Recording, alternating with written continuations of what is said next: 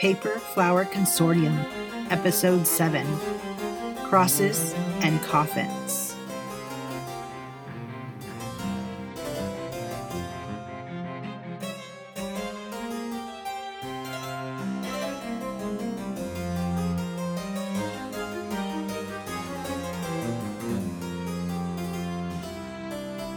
Recording by Loretta Fabron Onfoy, former lady of the Kingdom of France and the current historian and librarian of the Paper Flower Consortium. Beloved initiates and other listeners, over the last few lessons, I have spoke of the vampire powers in the bloodline of Agatha. But for you to decide if you truly want to be a vampire, you must also know our weaknesses. There are plenty of myths and legends of the vampire's weaknesses surrounding water or silver or gold or crosses. And though I do not doubt that some of them may affect a vampire or two, there is only one species wide or near species wide weakness that I know of, and that is the sun. Vampires are creatures of the night, and our sun will consign our flesh to ash. However, there are many stories of this mythical daywalker, so it is possible that our allergy to the sun isn't even species wide either.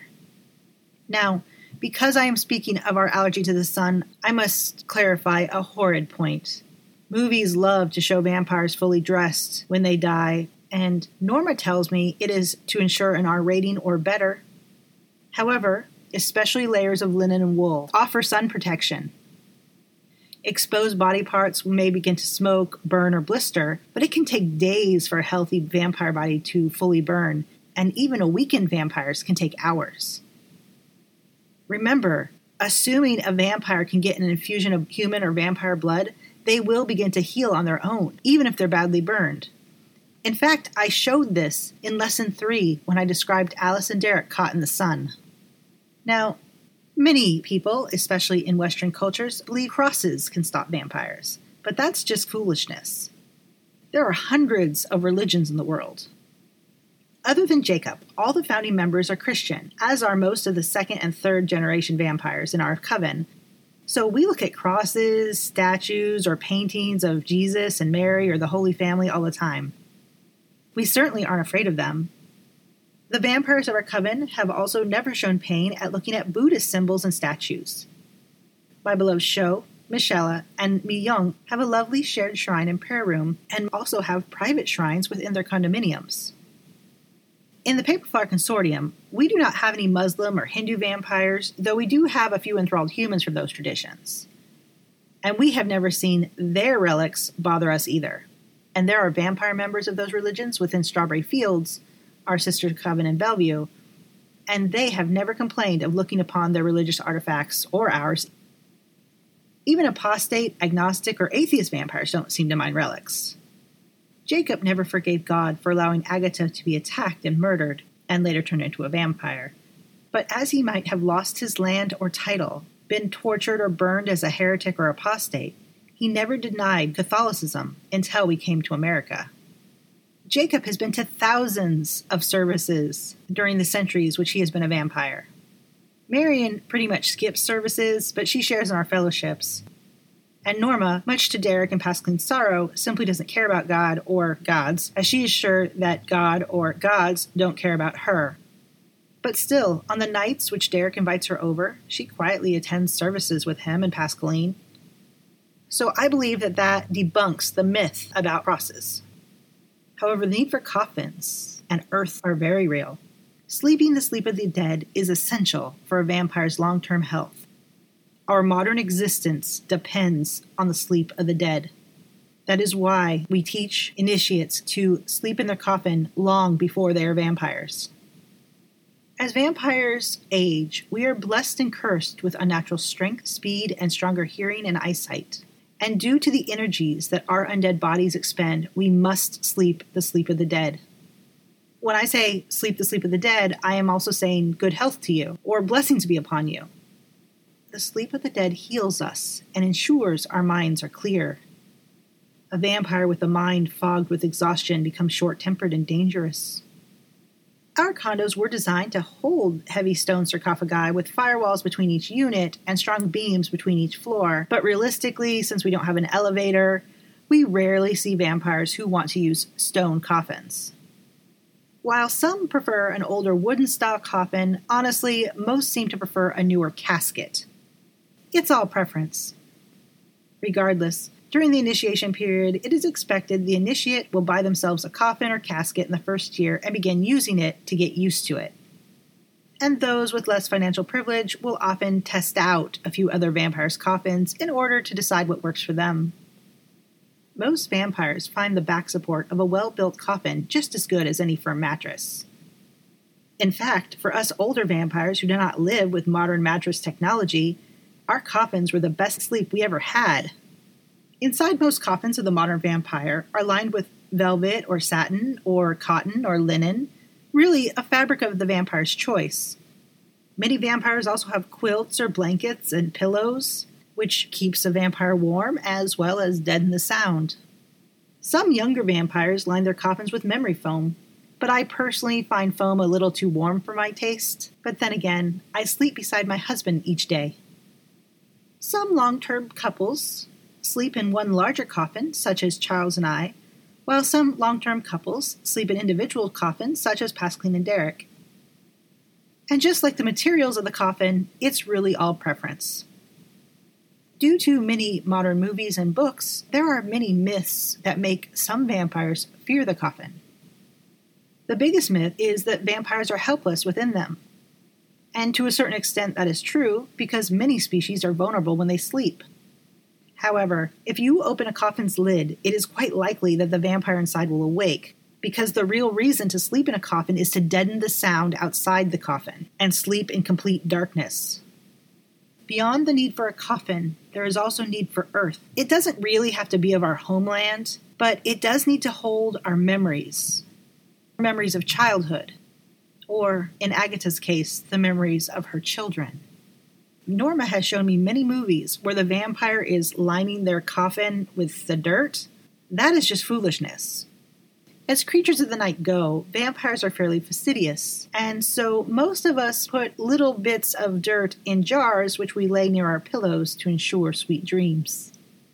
Though humans and pets sleep the sleep of the living, some choose to sleep in coffins, as their vampire sponsors do, though some sleep in beds, once again, it is a personal choice. For tonight's history, we will be returning to 16th century France. Agatha had not had a good day's sleep in ages. Part of it was switching to sleeping in the day had not been easy for her. And of course, there had previously been several years of adventure of traveling to France with Jacob and learning the ways of the French court. While Jacob was asked to kill monsters to prove his loyalty to France and noble blood, Agatha was a courtier now, this was centuries after the Inquisition in France, and while Agatha was Catholic and Jacob pretended to be Catholic, she feared being called a heretic. She feared the sun. After her adopted father in law died and Jacob became lord of a manor, his stepmother, Marie, still living at this point, asked Jacob and Agatha to find her another husband as she felt she was too young to be a widow. And Jacob and Agatha obliged her, and she would go on to bear a son and two daughters for her second husband. And then Agatha and Jacob were alone in the manor, and Agatha still could not sleep. So let us go now to the kingdom of France under Louis the Twelfth, 7th of January in the year of our Lord, 1512. My Agatha still does not sleep the day. Trying not to wake me, she paces the halls, careful not to step in the sun. I would do anything to ease her hurt and fear, but nothing seems to help. She is a God fearing woman, though God does not deserve her. Only touching her Moldavian earth gives her relief, though then she is flooded of memories of our children. How she misses them, especially Irina, who is now a mother herself. I also miss our children, but sometimes I wonder does Irina's light words bear the truth of their existence, or are those words created to ease our distance? Is Irina as gentle as she seems? Is she truly her mother's daughter who just happens to have my eyes? Is Artur as brave as a soldier should be? Did Petru want to be a spice merchant, or was it simply a good option? And will little Daciana throw off her sister's teachings as a midwife and go to war with her brother as she really wishes? Who knows? They are but strangers to me, and they will be forevermore. Today's events have proven that to be true, if nothing else. Worse, now I must be satisfied with my wife's unending pacings, as it gave me warning. We have been so careful these past years, and since we have been settled, we have not seen even one vampire until now. At dusk, when I rose, Agatha wrung her hands and her brow was creased. Agatha informed me that while she was instructing the servants, she saw a hooded young lad creeping around the manor's north wall. Something about this boy chilled her. She asked our groundskeeper if he had hired the boy, but the groundskeeper had not hired anyone. And as Agatha watched the lad, she realized how carefully he was to remain in the shade and how he hid his face from the sun. And so she followed him. And the vampire turned to face her, and Agatha caught a glimpse he was tall, but he was younger than she thought, maybe 12, perhaps 14. And when the boy caught her eye, he scurried off. And whether this is my vampire intuition or simply as my past as a soldier, something deep inside me knew that this boy is a scout. I wish I had not stabbed Gaius. I wish Gaius was here to guide me in vampire relations. Agatha and I have killed vampires and we have run from them, but that was before we had a home and my lady will not be forced to tread the road again. I have spent the dawn hours with the magistrate. The groundkeeper's son was taken from his bed and found drained of blood upon our land. We cannot let the villagers believe it is us. But it is obvious that another vampire is here, perhaps that boy, perhaps someone else. Agatha tried so hard to save that poor little Moppet, now comforts the poor mother who is beside herself. The groundkeeper's son rests in the chapel to ensure he does not wake because if he does, I will kill him. Insertion. I will not read the entire journal entry for the 8th of January, just the parts which are applicable to the story. We have not seen the boy, but a local dog has gone missing. I searched the village and the valley and the wood. There is no sign of either of them, but I know he has taken him.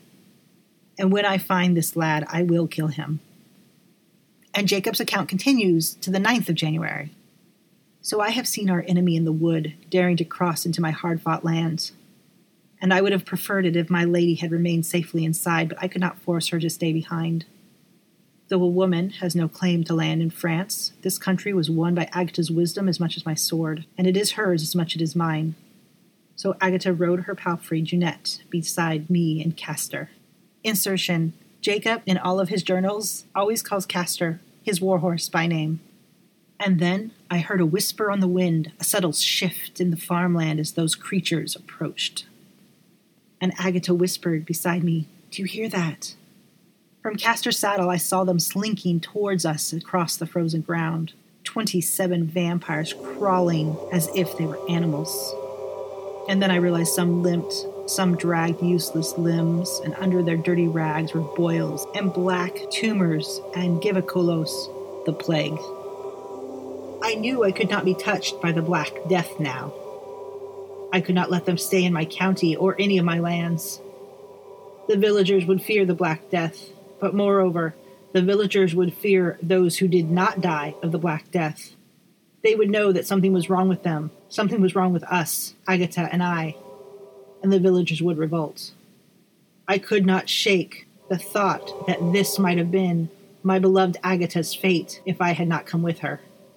These creatures were warped flesh, trapped in flesh, trapped in night, uneducated and wandering. These creatures were led by a vampire in a nun's habit. At least she walked as a human walks. I shouted hail to her. The nun looked up at us, and I realized I had seen her before in our early days of France. We ran from them, but now I know I should have killed them then and she called up at me and said, Lord Jacob, we have heard of your great deeds to the crown, and how you, among all vampires, have gained favor to the king. We beseech you to help us earn this favor. Before Agatha could speak, I felt my lips curl over my fangs. You, who have stolen food from our mouths when my wife and I ate in hunger, and now you have killed one of my vassals and a dog besides, and you come to me for aid and the nun put out her hands and fell to her knees. And behind her, each of the others fell to their knees as they were able. We left you in peace. I am Sister Sophia Marie, and these poor souls are my charges. We need food, and we can offer you knowledges in exchange. What knowledge do you have, woman? I shouted. and she told me how she knew that Agatha wandered the day. And she told me they knew how to turn this entire village, and that I could give Agatha a thousand children to warm her heart for all the children she had lost in Moldavia. And before I could speak again, Agatha ordered in her cold voice, You will remove yourself from our land. I added, And you will not transform a single person within our county, or I will destroy you in the name of King Louis XII. And the sister remained on her knees. You are a great and noble lady. You must help us. We only ask for alms. And she held out her cross. We have become the way we are because I made a deal. I don't believe it was Lucifer. I don't believe it was the devil. It was just a vampire, just like us. But he rode a war horse with blazing eyes and fangs, and he left me with these to care for them for eternity.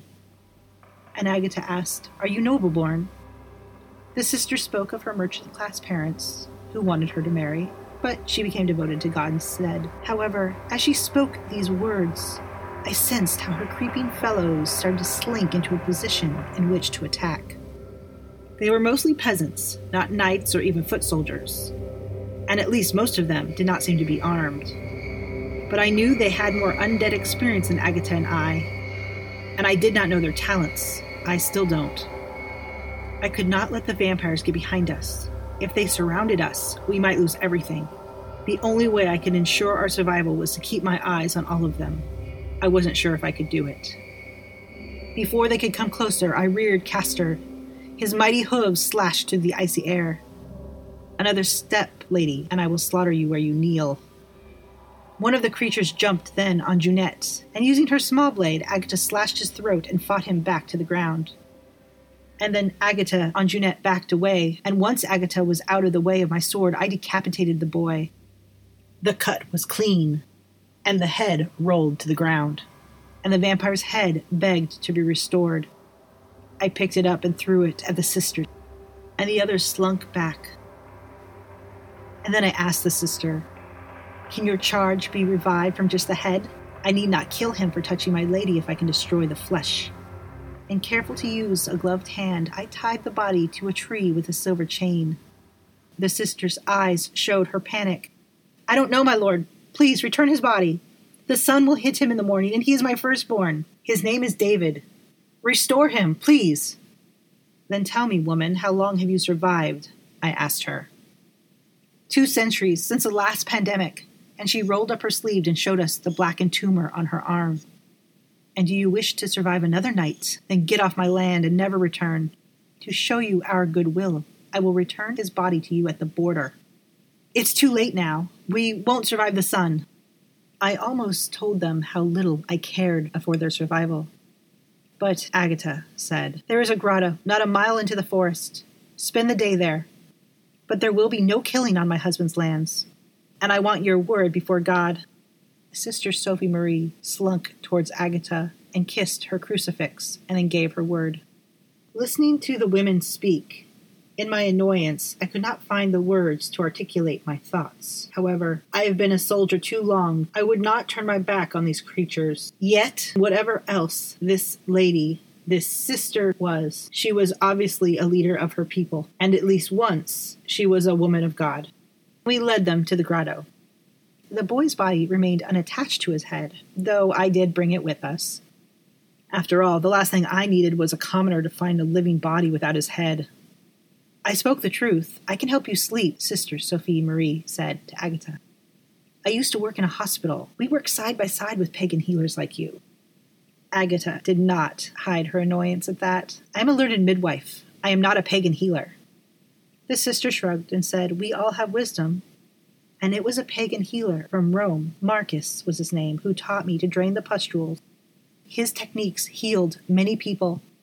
The way he described things that he saw in the world was almost magical, and I admit to you that I loved him, though he scurried away at the sight of a visiting bishop, lest he be whipped, or worse. The women gossiped, and I did listen, and I discovered many things. Sister Sophie had found pustules on her arms and armpits, and she had tried to drain them, and it grew infected and then she knew she only had days left. She would not pray for herself, but she prayed in fervor for someone to come and protect her charges. And then her teacher Marcus, the pagan healer, returned. And she talked about how his eyes smoldered with desire and how she desired him, and how he told her he could ensure their patients survived the Black Plague, but there was a cost. She and the patients would never see the sun again, they would be one with darkness. And then she told Agatha how she enjoyed his kiss, and she enjoyed it when he tore into her flesh, even though she died screaming. And then she awoke, starving, her habit stained with blood. And Marcus was gone. She explained how she now saw the world through Marcus's eyes, and she saw who was lying and who was a gossip. And she ripped out the tongue of a lying gossip and boiled it until it was soft, and then she ate it. And, as any practical woman, she saved the rest for later. Sister Sophie then created her firstborn and put him in the room with the rest of the nun. And David made short work out of the meat because, as everyone knows, lads are always hungry. And then they created the others of the faithful, and they ate the ones that had no hope. And that useless visiting bishop was a delicious treat that all of them shared. However, word must have gotten out because the villagers and church officials burned down the hospital the next day. And then Sister Sophie Marie and her patients wandered France, always hungry, but they knew how to sleep the sleep of the dead. They knew lying in a graveyard in a coffin could heal them in a way that even the meat of a spoiled bishop could not. When she told us all of this, she begged, Now please return my firstborn's head, David, to his body. And Agatha took David's head and gently attached it to its neck. She sewed the flesh so it would stick together as it healed. She offered the patients a goat and a rope of sausage for the road. Is it human, my lady? David asked, a little too excited. No, it's more goat, Agatha said.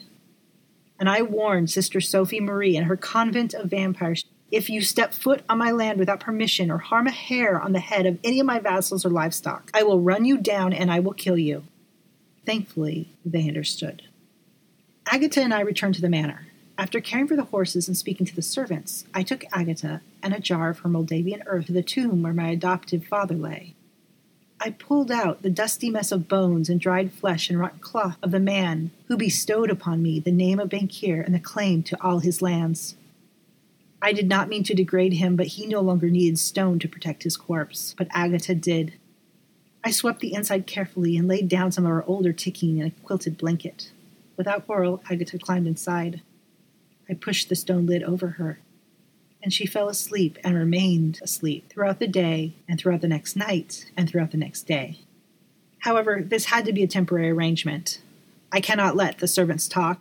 Still, I took the tomb of my adopted father's father, and I slept so deep I could hear the music of my bloodline. And so strong I felt that I left my body and followed my bloodline to Gaius. He is still a mercenary for the Prussian crown with that vampire horse, Nyx and I told him what I have learned and the vampires I have met with the hope that we would no longer be enemies. He just laughed in that strangely ancient, merry way of his and told me he and I were never enemies. And I reminded him that the last time we met, I struck a sword into his chest. And he laughed again and said, Well, at least it was my sword. And then he said that even if we were on opposite sides of the battle, we would not be enemies, just two men who fight for different kings. And here I will stop, for the journal entry speaks of further conversations with Gaius that have nothing to do with sleeping the sleep of the dead, and a lot to do with horses the vampire horse Nyx and the living horse Castor. And now a word from our sponsor, Night Owl Extended Stay Inn. Are you a vampire, ghoul, shade, or werewolf visiting Seattle for business or vacation? The Night Owl Extended Stay Inn offers clean, comfortable lodgings just south of the city for the undead and other species. The night is staffed by vampires and the day by humans, so you can get room service, housekeeping 24 hours a day. Specials for stays over a week. Check out our free Wi Fi, the laundromat on site, and fresh squeezed cow blood in the minibar. All right, on to questions. Lady Loretta, why was the vampire horde covered in boils? I know it is strange nowadays when information is so easy for everyone to learn, but the horde had no way to know the truth about the blood. They were wandering France, sleeping in the earth of their ancestors, and to a certain extent they learned how it healed them. But they were scavengers and lived off the blood of the nearly dead. They barely knew how to hunt strong prey with strong blood. Lady Loretta, you mentioned vampires can be dangerous. What happens if they don't sleep the sleep of the dead? First of all, every vampire has a restless day or two. What I am speaking of is the chronic lack of sleep. If a vampire does not get enough sleep, they weaken. And there are several symptoms, including confusion with memory lapses or the development of false memories. Some vampires have muscle tremors or headaches. They can have depression or malaise, or just simple irritability. As for the danger in it, when Norma was actually 14, she threw, for lack of a better word, temper tantrums, which often led into full blown panic attacks. Fortunately, surrounded by older vampires, we could control her. However, when a vampire is alone, it can bring about violent behavior. It is commonly known that Charles was sent to America ahead of the family. He worked as a trapper until he lost his coffin in the earth of France. And then he lost his memory. Though he knew his own name and how to hunt, he sort of even knew that he was a vampire, or at least he was different than the human trappers. Also, I will point out that Jacob knew he was alive. Jacob felt snippets and images from time to time of where he was, but Jacob no longer felt him and couldn't track him through the bloodline. So Charles found himself drifting from French fort to French fort, killing bears and beavers and deer and selling their skin. However, unlike many trappers, Charles did not waste the meat and occasionally soldiers or other trappers would come across him sleeping during the day, hidden in the shades of rock shelters or the roots of trees. If they woke him, he did not waste their meat either. And it was these moments that he was filled with human blood that he would remember me or Jacob, and he may even find coins in his pocket, and therefore made a cache for his wife and family. He would mark these caches on a map. But as he was never safe, Charles could not sleep the sleep of the dead, and then he would forget again and wonder. So, Lady Loretta, there is a difference between sleeping and sleeping the sleep of the dead. Yes, in the story I just told above, Charles was getting some rest, but he was not getting a deep sleep of the sleep of the dead. From one of my enthralled humans, I was told to say that it's like the difference between getting a cat nap in the afternoon versus a full night's sleep. As I have gone over the vampire's common weakness, on our next regularly scheduled program, I will be speaking on an undead certainty eternal taxes. I also want to announce some good news. Norma gave me permission to tell the story of her rebirth, so there will be a special episode on her and Derek's shared death night of June 21st. Good day, my beloved initiates, and sleep the sleep of the dead. The Paper Flower Consortium podcast was written and performed by Elizabeth Gazzetti. You can learn more by going to elizabethgazzetti.com slash paperflowerconsortium. If you have a question for Lady Loretta, please click the Ask Lady Loretta button or email her info at paperflowerconsortium.com. If you would like her to say your name in the podcast, please say so in the email. The Paperflower Consortium cares about privacy. And if you can afford it, please consider donating to the podcast either one time or through the Patreon. The intro and outro music was written by Evan Witt, and you can find his work at www.wittynotes.com. Thanks for listening.